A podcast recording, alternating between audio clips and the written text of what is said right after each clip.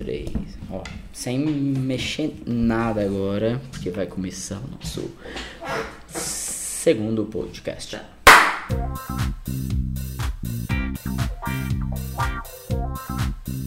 Eu nem sei como que eu tô me sentindo, acho que eu tô me sentindo feliz porque eu tava aqui recebendo um amigo na minha casa que além de tudo é contador das minhas empresas. Olha só que empreendedor, que cara, que businessman. Hoje com o Eduardo Silveira, ele que é, como eu já falei, nosso contador e também nosso amigo. E a gente tava batendo um papo aqui em casa e aí surgiu a ideia de a gente poder ajudar as outras pessoas, né, sobre o assunto finanças, sobre o assunto que eu mais detesto. Por isso que você, meu irmão Diego, somou a minha criatividade e veio com esse lado totalmente burocrático.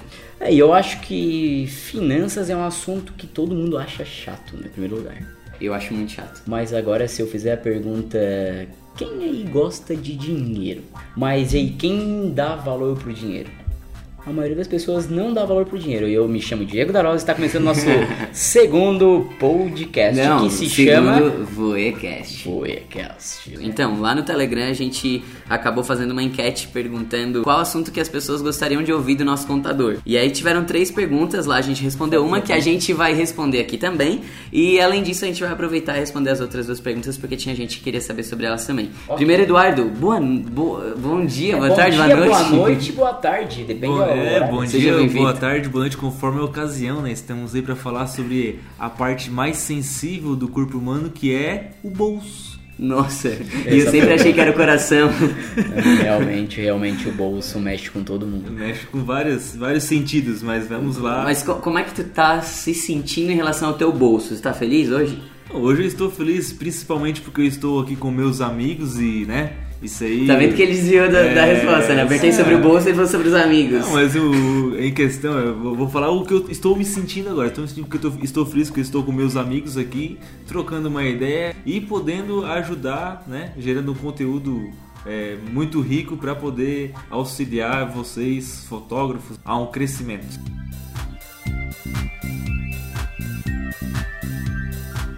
E uma coisa que a gente teve de bastante dificuldade no nosso começo era como comprar nossa primeira câmera. Nossa. Porque a gente tinha uma meta, que era até dia, sei lá qual. Que dia, E, e chegou nesse dia a gente não realizou essa meta. Porque Só que também a gente imaginava que é quando a gente colocava no papel, tipo assim, vamos realizar, comprar uma câmera X até o dia tal, e essa câmera ia, ia aparecer da nave espacial da Xuxa. É, a gente não fazia nada pra que isso acontecesse, só tava a meta lá e tudo bem, né? Tipo, vamos esperar, mas enfim, não chegou essa câmera no dia que a gente esperava. E aí eu entrei em um desespero, comecei a chorar na época, eu tinha 15 anos, o Diego falou, cara, relaxa. Isso não significa que se a gente não conseguiu hoje, a gente não vai conseguir nunca mais, a gente ainda pode tentar.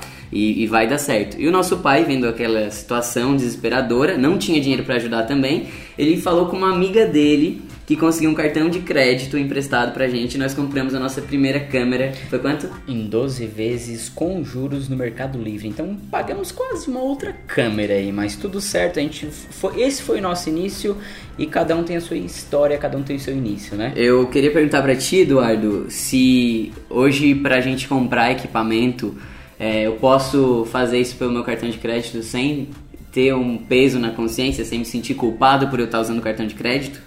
Não tem problema hoje comprar no cartão de crédito, é, desde que é, hoje existe várias possibilidades de comprar sem ter juro. Esse é o grande detalhe. Essa foi uma a primeira oportunidade do Bruno e do Diego, né, como fotógrafos. Então foi a solução que eles tiveram para aquele momento. Não é um problema acontecer dessa maneira, mas se você consegue fazer um planejamento antes, eles aqui relataram que não conseguiram fazer um planejamento. Então, se você consegue fazer um planejamento antes e não pagar juro, é, pode ter certeza que isso vai ser muito benéfico.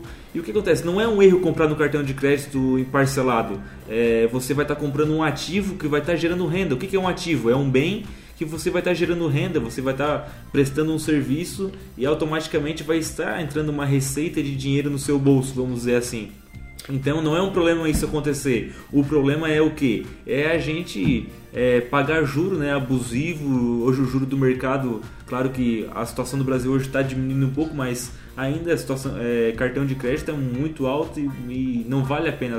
Talvez você vai estar pagando uma, uma, uma câmera e meia, né? Eu acho que a, que a melhor maneira é se planejar para isso, né? Porque tem muitas maneiras hoje para te conquistar todos os bens, né?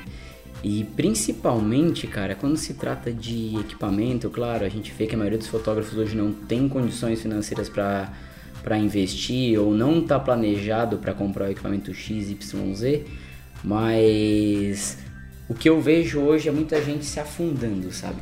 Eu vejo que tem, eu vejo que tem bastante fotógrafos que reclamam por não ter um equipamento melhor e, e, querem melhorar a sua qualidade na foto, porque a gente fala que, claro, a diferença está no olhar e tal, mas o equipamento ajuda e é importante. Então eu vejo que muitos fotógrafos se comparam com, se comparando com outros fotógrafos que têm equipamento melhor, falam, putz, eu preciso trocar de câmera, sabe? E muitas vezes não tem condições e não tem nem onde recorrer, né? Ter esse recurso para comprar, assim. É, tu acha que é melhor, então, ele se planejar e tentar, tipo, guardar um dinheiro por mês e tal? Ou é melhor então ele vai lá, pega um cartão de crédito emprestado como a gente fez e compra, sabe? Tipo, ele melhora já a qualidade da foto dele agora, ou ele espera um pouquinho, guarda o máximo que ele consegue para trocar depois? É, o melhor caminho é fazer o planejamento, não adianta.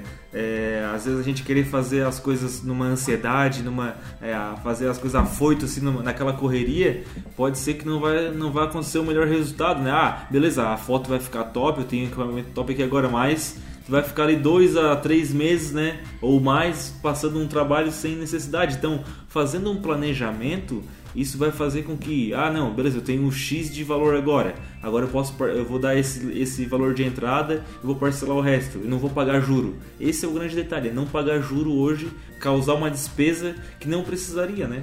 Uma, uma pergunta que a gente sempre faz aqui dentro da Voe é que a gente pergunta assim, ó, é preciso agora? Hoje a gente trabalha com uma Canon 6D Mark II e uma Canon 6D 6D sem Mark II. Aí vem, vem, vem fotógrafos assim, tipo, com equipamentos maiores tal. Tem muita gente que gosta de falar sobre equipamentos, né? Pra gente isso nunca foi o fator principal. Então por isso que tipo a gente analisa assim, ó, é preciso agora isso aqui vai mudar o valor que eu cobro do meu cliente hoje? Porque o que eu faço com a minha 6D hoje, eu faço com uma 5D Mark IV hoje, tipo, pro meu cliente final tá? Pode ser que a foto vai ficar com mais qualidade, pode ser que tipo eu vou poder fazer muito mais coisa com essa foto, ou minha bateria vai durar mais, ok. Mas o que eu faço com a minha foto hoje, eu consigo fazer com a 6D, entendeu? Então, a, um custo-benefício, a 6D pra mim tá ótimo. Tipo, a 6D hoje custa em torno de 6 a 7 mil reais.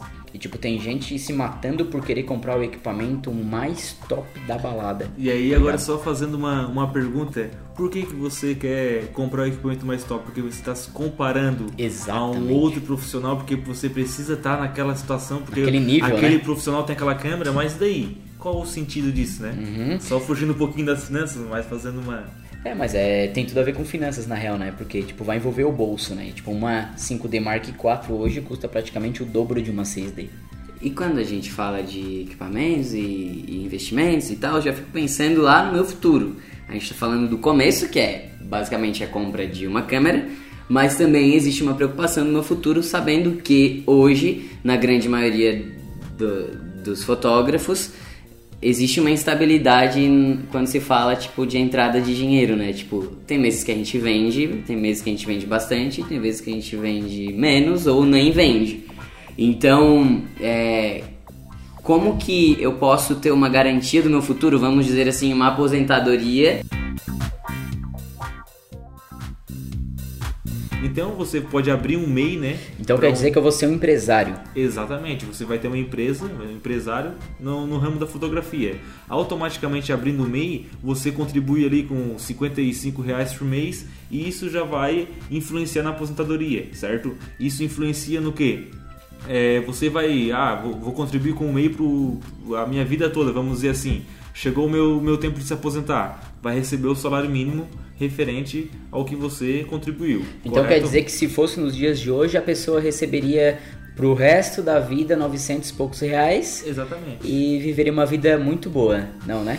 Não, com certeza não, porque hoje um salário mínimo a gente não consegue fazer praticamente nada, né? Então, ou seja, a gente não pode depender do governo. Exatamente. Então, é, o que que eu, o- a sugestão que eu sempre dou para os clientes é fazer essa parte legal, vamos dizer assim, né, a parte que o governo subsidia e a gente tem que fazer porque acontece o que muita gente chega na época de se aposentar e aí ah, não contribuí, vai, poderia ter feito.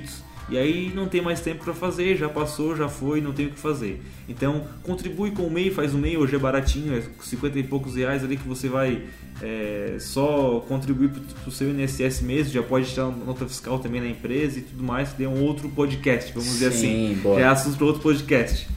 Mas é, a melhor forma hoje de investir é procurar outras soluções. Como é que você pode fazer isso? Fazendo uma melhor gestão financeira, sabendo aquilo que você é, que você ganha, aquilo que você pode guardar para o seu futuro. Eu confesso que eu fico completamente bugado, assim, o Eduardo tava falando, eu já fiquei, tipo, bem confuso porque eu não entendo quase nada, tipo, não sei o que que é quando ele fala renda fixa, não sei o que, ele, o que que é quando ele fala CDI, mas tem, tipo, um um- uma forma simples e fácil para as pessoas entenderem, assim como eu, É, é mas- mas é uma coisa muito interessante porque, tipo, a população brasileira toda em- deveria entender sobre isso. Se a gente vai marcar um outro podcast, um outro podcast só para falar sobre investimentos. Porque, em primeiro lugar, taxa Selic. Se não entender taxa Selic, ninguém vai entender nada. E eu acredito que a então a maioria gente dos pode deixar uma, fotógrafos... uma é, tarefa para fazer uma pesquisa, tarefa de Exatamente, casa. exatamente, Pesquisa o que é, como é que é taxa Selic. Taxa né? Selic, CDI, qu- quais as taxas de juros do Brasil, pode colocar no Mas Google o aí. que que isso me atrapalha no dia a dia?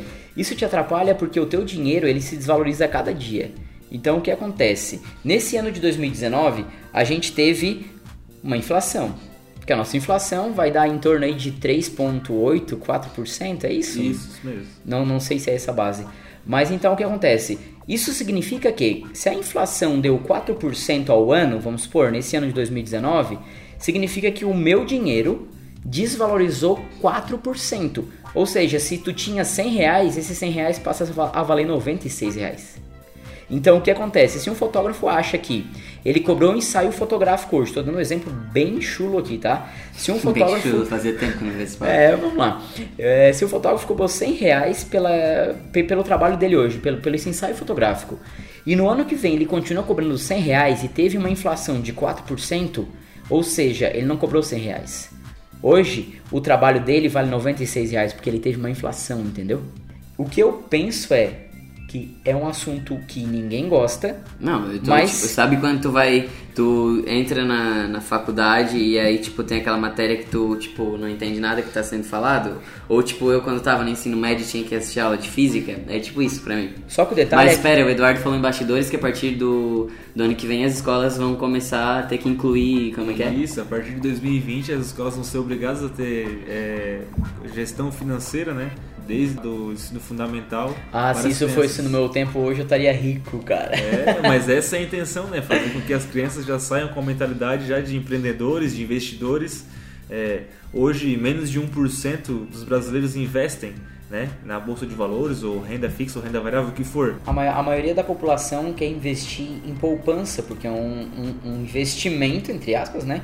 Mais seguro e é um investimento que todo mundo conhece, sabe? É que já foi, né? O, já foi o mais rentável. Hoje, por conta dessa inflação e tudo mais, ele não, não Mas, é bom. ok, pra gente finalizar então, já que tá bem difícil pra mim esse assunto, é, eu já tô até ficando com a cabeça meio bugada, como já falei. E a maioria mas- dos fotógrafos também, com certeza, estão com a cabeça Então, bugada. eles Mas são- não, não, não se apavorem, fiquem Eles são Team nós vamos Bruno. solucionar. Nós vamos Eles são solucionar. Team Bruno, todos com a cabeça bugada, mas existem pessoas com a mente mais fértil para esse assunto que podem nos ajudar, por isso que o Eduardo tá aqui.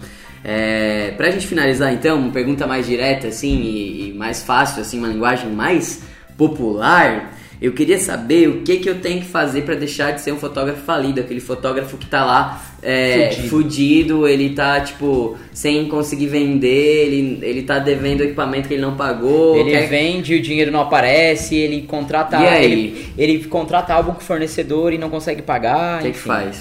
Conta. Começa pelo mais, pelo básico, né? Hoje muita gente fica pensando nas ideias mirabolantes, eu tenho que fazer isso, tenho que fazer aquilo, não. Começa pelo básico, naquilo que está ao seu alcance.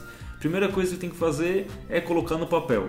colocar no papel, no aplicativo, no que for é, é, voltado à sua realidade, coloca ali. é, eu utilizo o papel, vamos dizer assim. Ah, eu gosto de colocar no papel e vou saber, ó, entrou X de valor esse mês, eu tenho essa despesa para pagar. Opa, não deu certo.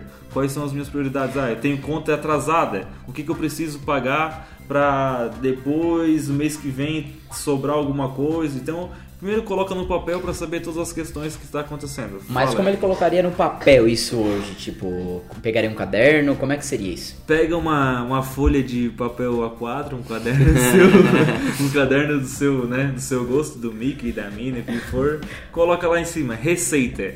Receitas são tudo aquilo que você recebeu naquele mês, correto?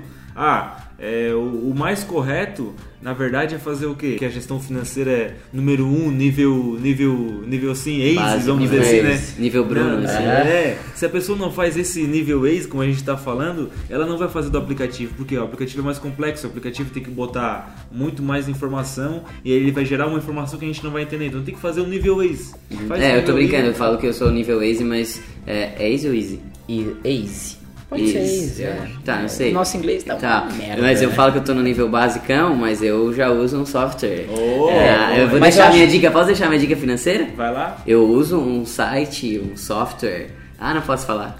Não pode falar porque eles não estão pagando ainda. Ah, tá bom, era só pra gente encerrar esse É, podcast. não, não, mas na não real- o Diego nunca quer acabar, cara. Deu podcast com 40 minutos. Não, só vou deixar a Já última mensagem. Só vou deixar a última Já mensagem. estamos. Tá? Que administrar as finanças não é uma questão de eu sou obrigado a fazer isso, é uma questão de hábito. Então você tem que se adaptar a se organizar. Eu levei em torno de uns três anos para começar a botar todo meu as minhas notinhas, os meus cupons fiscais, entendeu? Eu levei tempo para isso, sabe? Mas Quase chorou agora. Mas, mas isso hoje eu sei que faz a diferença. Só que então, tipo assim, não é. A pessoa não vai chegar hoje simplesmente começar e já vai virar um, o mestre das finanças. Não é assim, entendeu? Na Dia minha a dia. É, eu acho que é, é- é começar, tipo assim, ó, vai lá e compra uma bala, pega a notinha, cara. Tipo, eu sou assim. Não é ficar chato, é questão de controle Exatamente. e comportamento para poder é, analisar toda a informação que está acontecendo. A gente já falou milhões de vezes assim, vamos fazer a última pergunta, fazer a última pergunta e eu vou fazer agora de verdade a última pergunta. Eu quero saber quando que eu sei que eu preciso ter um contador ou chamar um contador pra me ajudar, meu Deus, tô nervoso, tem que ser só em situações difíceis assim que a pessoa tá fudida, como é que é isso? A melhor situação para se chamar um contador é quando, ô, vamos lá tomar uma cerveja e vamos trocar uma ideia. Uhum. Essa é a melhor situação para chamar um contador, porque quando você chega lá, ah, a Receita É Federal... a melhor situação também pra chamar um fotógrafo. Tem, né? com certeza, né? Porque quando você chega lá, ó, a Receita Federal eh, me chamou, ó, isso, ó, aquilo. Já tá, tipo, no tô caso com problema, emergencial. ah, tô sem dinheiro, tô falido. Nada, isso aí já pode ser, aí- é um outro processo. Então, quando você... Aí chama advogado, né? É, daí é, nessa situação então fica um pouquinho mais complicado a gente solucionar. Claro que tem solução, existem tudo, né? diversas ferramentas e diversas maneiras. Estamos aqui para lhe auxiliar nessa situação. Então é, evite né, chegar no ponto mais crítico e chame um contador, um contador para conversar, que- pedir sugestão, pedir opinião, ver qual a melhor maneira, qual o melhor caminho antes de acontecer o problema. É, é- esse é o, é, é o melhor momento para você chamar um contador para conversar, para trocar uma ideia. O contador é a pessoa que ajuda resumidamente no que então? Desde a questão financeira, desde a parte legal para Então, se eu, criar precisar, uma. se eu precisar de um dinheiro, o contador empresta. Né? tu falou da parte financeira. a parte então. financeira para auxiliar a gerir o Ah. seu, seu bolso. Agora sim ficou Ah, claro. o contador não pode fazer agiotagem, não. Isso aí é ilegal. Né? Né? Mas é desde a parte financeira até a parte de abrir uma empresa, um CNPJ, é, cuidar de funcionários e etc, etc, etc.